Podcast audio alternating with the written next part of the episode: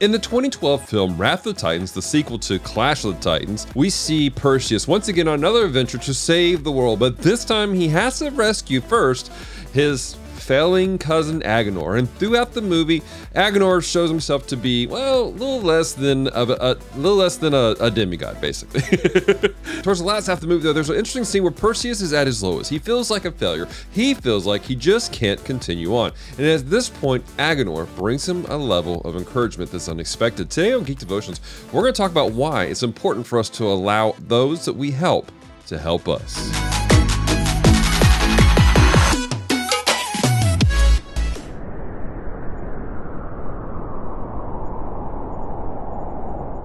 Hello, devoted geeks, and welcome to Geek Devotions, a show from devoted geeks who are devoted to letting you know you're loved. I'm Dallas. I'm so glad you've hit the play button today. If you're new to our show, we take geek pop culture items like movies, video games, comic books, and we use them to let you know that you're loved. So if you don't watch past this moment, know this: we love you, we care about you. There is a plan and a purpose for your life. Don't give up. It is the final episode of Mythical Mayhem, where we have been exploring.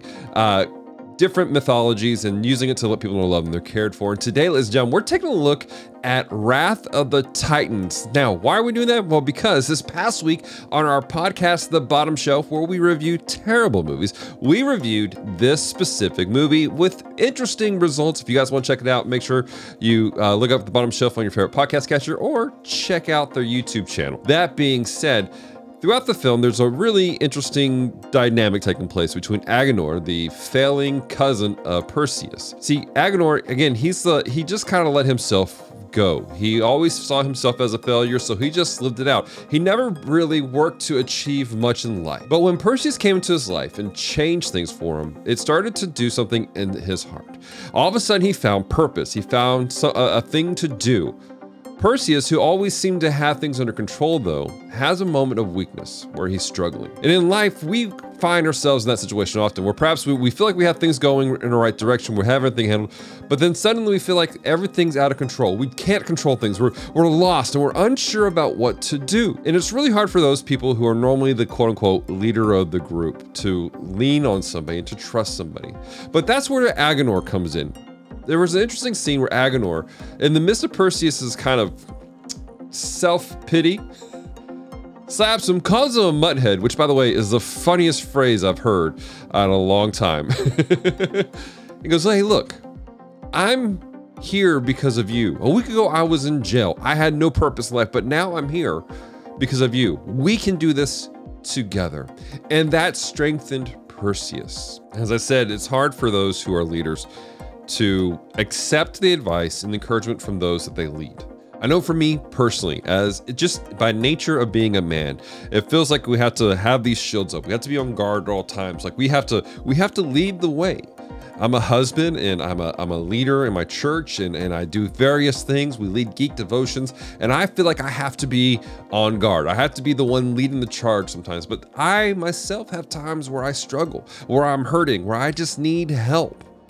And that's where things have to take place. So when we do life with people, when we have relationship with people, it's not just a one-sided thing, relationship. We need to be able to yes give, but also we have to be able to receive from people.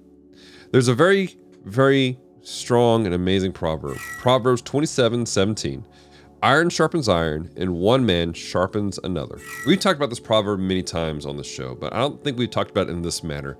In the manner of as a person who's normally the sharpening stone, normally the iron that's sharpening the other people. We need to have people who can sharpen us, who can encourage us, who can help us to hone us, to make sure we're good to go. Now, we need to be smart about it. There are some people that we can't trust with certain things simply because maybe they're not mature enough to handle, whether spiritually or mentally or something like that. There are some people in your life that you will go to, like I, and you will, in uh, in all good faith, pour out what's going on. And instead of them helping you through that process, they carry your burden. They become offended for you. They begin to be hurt for you. And that's not good for them. So in this process of finding of, of going through life and allowing people to encourage you, we need to understand where to put things and where not to put things, who to trust and who not to trust. You need to be cognitive and be aware of the people around you. You need to be active in finding mentors and leaders who you can pour into. Go, hey, look, I'm struggling in X, Y, Z thing. You need to be able to understand that there are certain people in your lives that they're in a position, they're in a place, man, they're, they'll be great for encouragement for certain things and maybe for other things not so much. And that's okay. It's not a problem to to go okay you can handle this you can handle that you're able to do this you're able to do that. Why? Why is that not a bad thing? Because then you set them up for a win.